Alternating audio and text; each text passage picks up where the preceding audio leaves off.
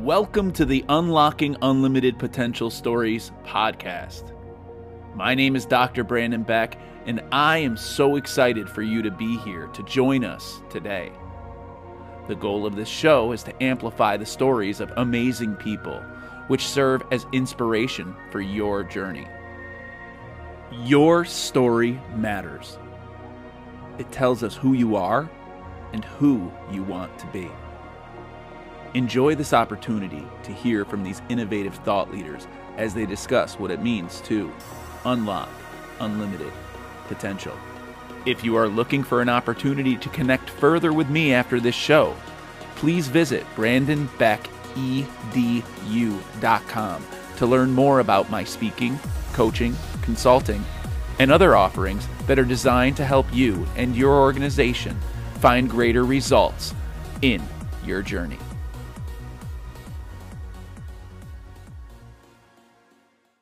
All right. Welcome to the Unlocking Unlimited Potential Stories show. It is so great to be here with you all. I have a pretty amazing person to share with you all today. We were just chatting for a, a long time on the pre show about her experience through education, through urban and suburban education, from teaching to leading to principal and just a really awesome story, as well as some amazing research to share on perception and gender bias, and such a really interesting person. I'm excited to share with you all today, ladies and gentlemen. Julia Drake, Julia, how you doing? Good. Thank you so much for having me. No, it's my pleasure. I'm glad we were able to connect and just looking at your resume and looking at connecting with you over time, it was just a, I got lost in in writing down the long list of things that you have done throughout your career. Pretty a, a, pretty amazing career with a lot of versatility that I think is pretty amazing and admirable. So Thank let's you. just kind of start there. Tell us a little bit about yourself and a little bit about your story into education. Oh, sure. Thank you. Well, I I was a um, in the New York City Teaching Fellows. I, I'm I'll go teach and maybe in that experience, something will hit me that will help me understand the trajectory for the rest of my life. Um, so I joined the New York City Teaching Fellows. I was a special education teacher teaching self-contained my 20th year now. Um, so it's been a, it's been quite a ride. I, I, was the special education teacher there. I became a reading coach there, um, and then I uh, had a conversation with my superintendent at the time about the New York City Leadership Academy. Um, it was a, at the time a relatively new uh, experience in New York City where you could uh, interview and if you were accepted, become a principal with the goal of turning around failing schools uh, in New York City and like really. And then we're put in some really high need schools, and uh, uh, I learned so much, and it really shaped who I am. I, I found it to be incredibly uh, worthwhile, super challenging, but but an incredible experience. And um, during that time, I I became aware. Another person reached out to me about a position in my current district, and I went for it, and uh, and have been here ever since as an elementary school principal here. So I was a, began my principal career in Bushwick, Brooklyn, as an elementary school principal there, and um, now I'm in Dobbs Ferry, and uh, I uh, the rest is history. Yeah, that is awesome. Now I was having a little issue with my connection there, so I apologize. So I'm not sure if I have to do any editing here, so I will double check and I will check that. But I'm just going to recap the beginning of your career a little bit because we were I just want to make sure that everybody knows that you started as a bit of a uh, let's call it a career change, but out of college, right? Yeah, out of yeah. out, out of college. So you mm-hmm. you were a poli sci major, mm-hmm. and you decided that you were going to get into the education side of things, right? Yeah, and right. that led you to the teaching fellows, which I'm not sure if a lot of people are familiar with that, but in New York City, they have a program where they basically will fund your master's. That's right. And but you're going to be on the ground in the school from day one of mm-hmm. your learning. So it's a very, very intensive program. And the one requirement is that you can't have undergraduate education in education. So it is for people who are just throwing themselves yeah. into the oven and seeing what's happening. So I think that's really important to to share for some of our listeners out there that may not be familiar with New York and how that mm-hmm. works. It's a really amazing program, and I've seen incredible teachers go through it, and the grind that you have to go through to do it is is pretty wild. I imagine the uh, the school leadership one was similar. Oh yeah, yeah, definitely. And so the benefit of working in a, a, district like the New York City Department of Ed is they have these incredible opportunities where you can really help advance yourself like professionally and and and they support you in doing that. So that's both how I got my master's and my admin certificate um, through those programs. And and yeah, they were really intensive and and you did a lot of learning on the ground in real time, which is I think in some ways the best way to learn and some of those most challenging experiences I will never forget, but it helped shape who I am today, um, for sure. And it's great perspective. Um, you know, there's challenges wherever you go, but it's really helpful to have had what seems like the hardest experience under your belt to help you adapt later. But it's interesting to me that you went from somebody who started out in poli sci, but then you ended up participating in the policy fellowship. So, you know, that's interesting to see that connection that you were really on the same path. You just needed a little tweaking of how you were going to use your tools to serve others. Oh my, that's, I'm so glad you mentioned that. You're right. That was the first moment that I felt like my life kind of came full circle again with, with from beginning to, to present. I joined the Educational Policy Fellowship Program and was really able to dive into that world. So we went to Washington D.C. and and we learned a lot about how policy is made and who's informing those decisions. And um, my whole grind there was really like the policy people need to listen to the people on the ground to influence the decisions that they're making. And I mean that's trickled into everything I've done, even my doctoral work. Um, and I remember this sense of uh, peaks and valleys, like when I within Washington, like, oh, I could do this, like I could really affect change. And then also being um, in awe of the obstacles that are in the way of that and how difficult that truly could be. Um, and and I'm excited because I actually just got accepted to the advanced leadership program through the, the, that's related to EPFP, and I'm going to be one of five representatives from New York State in a multi-state group doing similar work again. So amazing.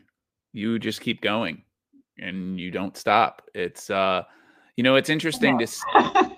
it, it, it's it's really interesting, you know, you keep going, you don't stop. You have this passion inside of you that keeps you wanting to do more and learn more, of course, mm-hmm. along the way, which I think is pretty amazing. Do we have to give a shout out? Is that a Bob Munson shout out? It is a Bob Munson shout out. That's the, right. The, the, the, the Policy Institute at Teachers Absolutely. College. Yeah. Shout out to Bob Munson, Dr. Bob Munson for That's sure. Right. Yeah. That's that right. is such a cool program um, that they run over there. And, and he was always raving about it and always talking about it. And I was always oh, talking to him about it. Such a cool thing. anybody who'd like to consider it.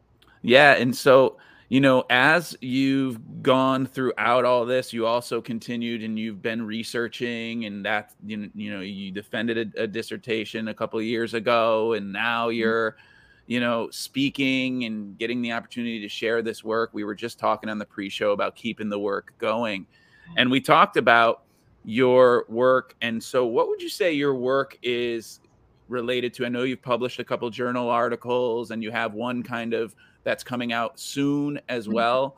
Um, talk a little bit about where is your work focused on after all of this experience because you spent a lot of time building research. After all this experience this is a really wild experience. Your thoughts on policy your thoughts on perception your thoughts on leadership all of that. Talk a little bit about what you've been doing lately. Well so it, it part of what I achieved in my dissertation was that I proved that I had a tool, I've developed a tool that is statistically significant and valid as far as measuring females' perceptions of unconscious gender bias.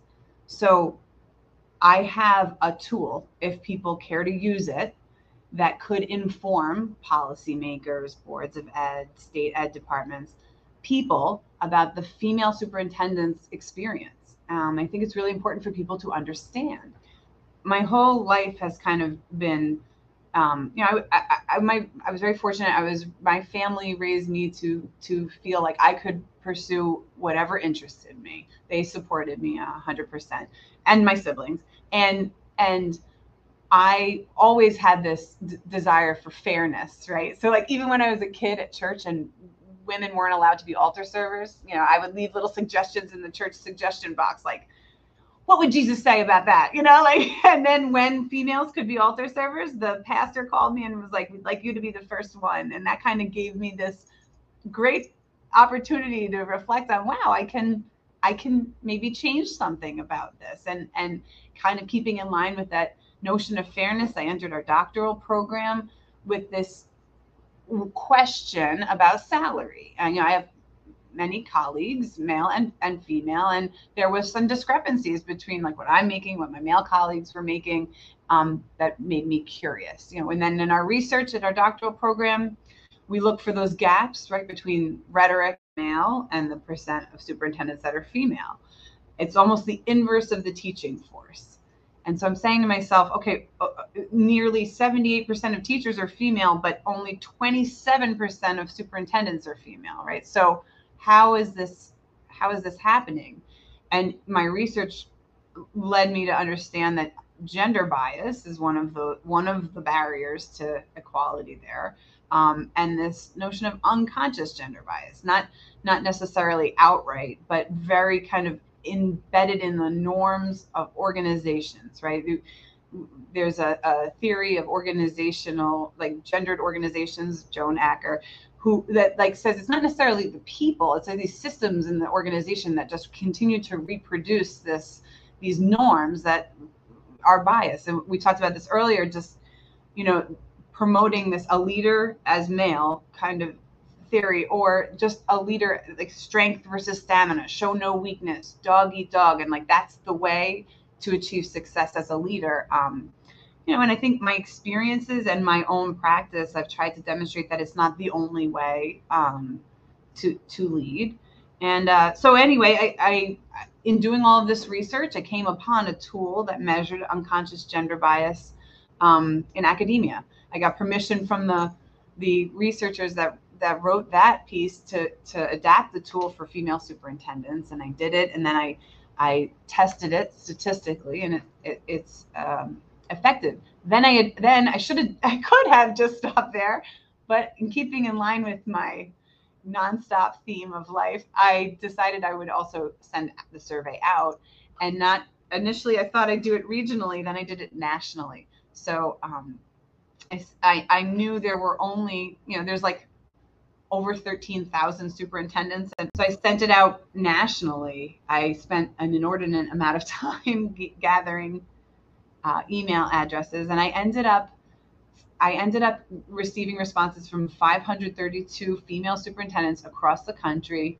from 41 of the 50 states. So, so what I'm doing now, like I, I recently spoke at the New York State Council of School Superintendents Women's Initiative. I'm just trying to publicize that I have a tool so, it, eh, you know, if you care to use this tool, if you care to know the plight of the the female superintendents, you know, please do. And and then it will put certain things um, you know, out in the forefront. We'll have a similar conversation about challenges or or, or things might come to light that people may not quite realize. Um, and so that's kind of where I am right now. Yeah, and talk a little bit more about some of the things that you recommend now from your findings regarding how can we remove and well not you can't remove a, a, a, gender stereotype right? But how can we be more conscious of our gender biases? So so i it's it's very interesting. I part of it i offer suggestions i you know could take a implicit bias test to see if if you yourself may have any implicit bias. Um, the I also though talk about maybe the sources of the potential bias, right, or the perceptions of bias, right. I recognize this is all based on perceptions. Uh, but however, perceptions have value, right? that they that is the experience of, of the female superintendent.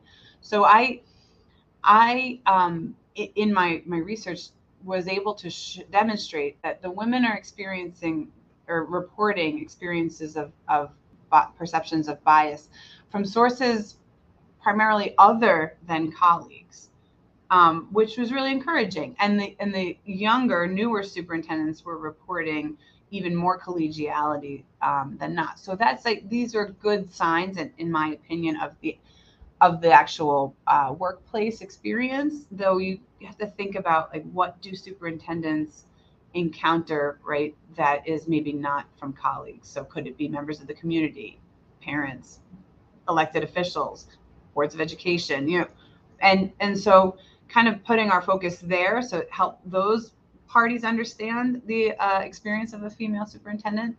Um, and and also sharing the results. So some of the greatest perceptions of bias helping people understand what those are so that they can maybe self-check in an experience with a woman moving forward. So I was sharing the, the strongest indicators of unconscious bias for for me based on my responses from the superintendents were that people see ambitiousness differently for men and women um, like strong-minded versus bossy right? Um, also people aren't necessarily comfortable being subordinate to a woman and more situations of gender bias occur um, than are acknowledged in the in the profession. So a, a, like a primary goal of mine is just to say like hey it exists like just understand that, that this is happening. And i have a number of really powerful quotes from women that um, i interviewed or that answered my survey that just shed light on a lot of the experiences that they've had. Um, and it's important to just share and, and and get it out there so people hear it and understand that, that this is what people are experiencing. No, I love that. That's the story, right? The Mhm. power of the story. Isn't that really what it comes down to in the end when you talk about asking these questions and having people share bits and pieces about themselves from all over the world? It's collecting those stories and those stories are based on people's perception and perception is really important because perception leads to that self-efficacy. How do I feel about myself? A hundred percent. So yeah, and and I and I I really wanted to author this also for women. You know, most of the women that answered my survey wanted to know the results, and and you know when you look at this this ratio of of men versus women in the superintendency, and wondering kind of what's holding people up, and if there are women that are interested, I wanted to help them see that it can be done, that others are doing it. Um, you know, I found some some really interesting. Um, I I also overlaid this with a lot of demographics because I personally was very curious. You know, I, I'm I am married, I have children, I, you know, I am of a certain age, and I, I wanted to know how reflective um, the superintendency that is in the superintendency. And I was able, you know, there are mothers of of non-adult age children doing that work, and there are, you know, there, it's it's not the majority, but it exists. Um, and you know, I I I also learned that one of the most shocking things I've, I've learned is that the the mode the when you a- I asked the participants how long have you been a superintendent, um, and the mode was two years. So the most frequently answered question was two years versus men, where research says the average is like 16. So it's like we're trying to break that glass ceiling a little bit, but we're but we're having a hard time staying. And what are those what are those reasons? Um, so it it it's been really interesting and um, you know great organizations like the New York State Association for Women Administrators, NYSAWA. It's, it's like a, a branch of NYSCOSS, the New York State Council of School Superintendents. They do such great work um, helping female administrators network with one another and bolster their confidence. That's actually where I first learned. You you had asked me um, to think about like rising by lifting others it was at an NYSAWA conference that I, I first kind of heard this notion that sometimes women are are our own worst enemies. Like we kind of cut each other down instead of building one each other up. And that really um, kind of resonated with me. I reflect on my own practice and how I support the women around me and help them unlock their unlimited potential because um, you know we have to all kind of be in this together so i'd even be more interested now to learn how many of them have left the profession because we're all hearing about the the people who are leaving and and I know personally I've seen in the connections of people that I know I've seen not necessarily people leaving but shifting and moving positions and. I'd be mm-hmm. interested in in also too like how what does this say about how long like what did you ever come up to any work of like how connected to how long they had been in that particular district district or how long? Were there any correlations there? Um no in fact i i if i were to ever pick up the pen again and and continue this um from the research angle it would be really neat to do like a profile of the districts where they've been successful and spent the most time. Um, yeah. that's a full-time you know, job uh-huh exactly.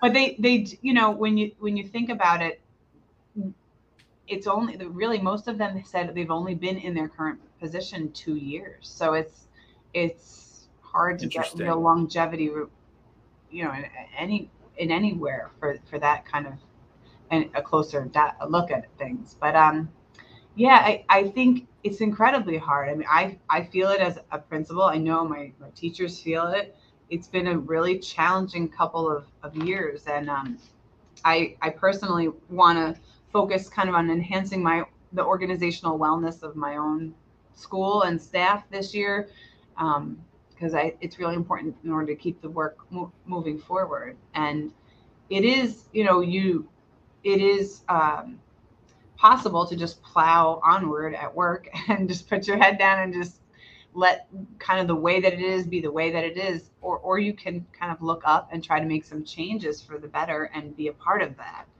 And um, i'm hoping that there's people interested in doing that enough that they could hear hear what i've found and and understand that this is a lot of women telling you this from a lot of parts of the country. Rural suburban urban i asked that was part of the the demographic you know so that kind of capture a sense, a, a, very broad and diverse sense of the female experience. Give them those opportunities and see what happens. You know, when people, I think the societal norms kind of came up a lot in my work, right? It's just kind of perpetuating status quo, what you just know to be. Like, this is the way we function at work, this is the way that we function in society. Um, if you can be brave enough to kind of flip that on its head and give women more opportunities to lead then more people will have exposure to that as a as a thing and that might adjust our our understanding of the status quo and, and the norm. That and then just kind of now that i've raised these these points call it out. So when you see it if you're if you're now educated you understand people give women a harder time for being ambitious than they would for men right? And if you see that happening do something. Like say something. So i think if we all you know work together we can really help um, move the work forward. Yeah, no, absolutely. I think that we're seeing a lot more of these conversations happening over the last few years, especially since the pandemic and all the crazy things that have happened in those years.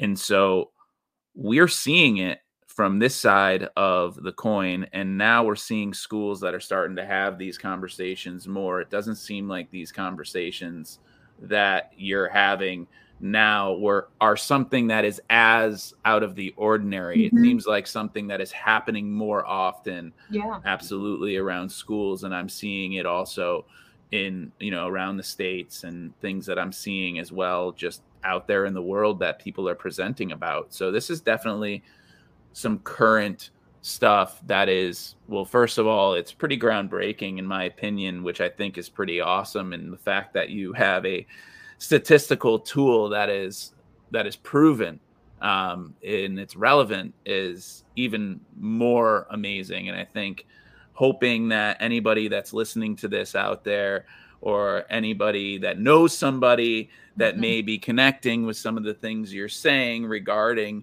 you know being a school leader as a female. I'm hoping that they'll connect with you.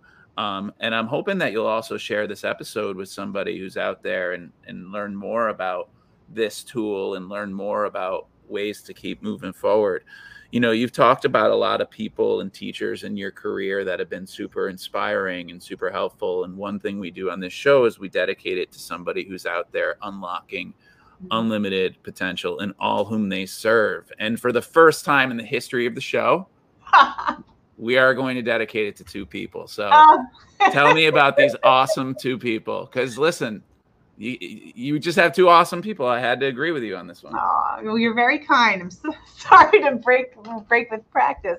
New York City Leadership Academy, um, as how I learned to become a principal, and the vice president of that academy, Marlene Filowich, um, uh, was with us last night, and she's always been a, a real champion of the work and and uh, supporting equity and achievement for all. And she was an incredible teacher to me. Um, extremely, you know, high standards. You just want to rise to kind of just be a fraction of, of what she's been in her career. And Alice Brown. So she was my mentor principal when I first was learning how to become a principal. She was incredible then, leading a school of about 1,200 kids by herself. And now she's the senior executive director of policy and evaluation for the DOE. So she's making incredible things happen for so many children throughout New York City. Um, so Marlene helping develop leaders of tomorrow in districts all over, and and Alice doing such good work. They're real inspirations to me, and I thought, oh my gosh, how fitting! I just met with them uh, last night. I'm doing this this morning, and it was like the perfect opportunity to thank them um, for kind of champion championing me, and then also just for doing the great work that they do. And both of these women have just looked out for me and always been kind of an inspiration uh, to me. So I thought it was super fitting to, re- you know, mention them. Perfect. Yes, absolutely. Shout out to Alice and Marlene, New York leaders. Love it. Appreciate you all for mm-hmm. being amazing. Thank you for everybody and their support and continuing to do all that they're doing out there. And so we've talked about a lot of really amazing things on this show. I love the fact how you talk about taking risks, but you also model taking risks throughout your career. And I think that that's admirable to rec- to to rem- remember for people who are listening to this show when they connect with you and when they learn about you is that you've uh, always continued to push yourself, always learned, but always took you know the next level forward and always pushing yourself to advance things for others. And i think that's really popular really important and a really popular thing that i i love to see out there and hopefully we can continue to see more of that from more people as well. So we've been talking about it on the show unlocking I, unlimited I, potential. Are you ready yeah well can, if i may can i just say one thing about what you just said? I thousand percent. I think that um my work and and learning about the experience of so many other women across the country in various settings has really helped me because it is when you take risks and when you put yourself out there and you're trying inevitably you're not always going to succeed on your first attempt. And ironically i've had a number of experiences especially recently where i am living my dissertation. Like I am experiencing the, this kind of bias and barriers to my own advancement firsthand, and it's very it's been challenging, and it's also though been comforting and inspiring to know that there's other women in the country doing that same thing, still keeping their head up, still putting one foot in front of the other, and um, to me, like doing the hard work. You know, I I. I, I can there are at least 532 of them that that I can can attest to, and uh, that's been inspiring. So I just wanted to give all of the people who participated in my study a shout out and a thank you for for doing the work um, and being part of that small percent of of female who females who are being superintendents. Um, okay. Are you ready? Unlocking unlimited potential means. Unlocking unlimited potential, especially as it relates to my work, means that tap we tap into all people because all people have potential, not just some. And I think when you unlock unlimited potential, you see potential in everyone around you, and then you try to help grow that. Um, I think you find, you know, as as it relates to my work, finding what's within you already, having the confidence to pursue it, and knowing that what the other that there are other females experiencing this in the world, and maybe that will help you take a next step forward. Yes, love that. I love it. Keep going, keep moving forward. We will have connections to the links to some of your articles and some of your work in the show notes um, for people to continue to check out. So please, if you're listening, check out the show notes so you can check those out and learn more about this awesome work and hopefully help us continue to see this work go to the next level because this is work that is current, this is work that's important, and this is work that inspires honest conversations that we need to be having to continue to love each other and love all and make this a place where we can continue to be safe and happy and learning and that sounds pretty awesome to me. What do you think julia? Yes, i agree. That's a good a good standard to try to rise to absolutely so if you haven't had a chance to check out the Something for You newsletter. What are you waiting for? It is a free newsletter that comes out on the 1st and 15th of every month.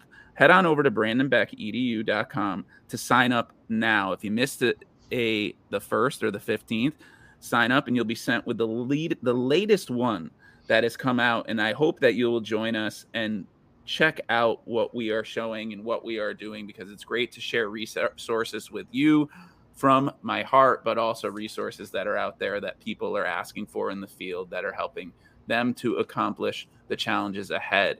And if you love this show, remember subscribe to the show, share the show, like the show, send it to a friend, send it to somebody who needs it.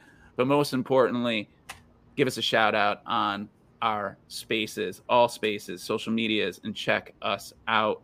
All right, Julia, that is mm-hmm. the end of my long rant to just tell everybody to stay connected because we got more great stuff coming. So I appreciate you. I appreciate that. I appreciate you joining me. And I thank you for your time. And I hope that you have an amazing day. Thank you so much. Same to you. Thanks for doing the work that you. I appreciate that. And to all our listeners out there, remember that the journey towards unlocking unlimited potential, it begins with you and continue to educate with passion and purpose.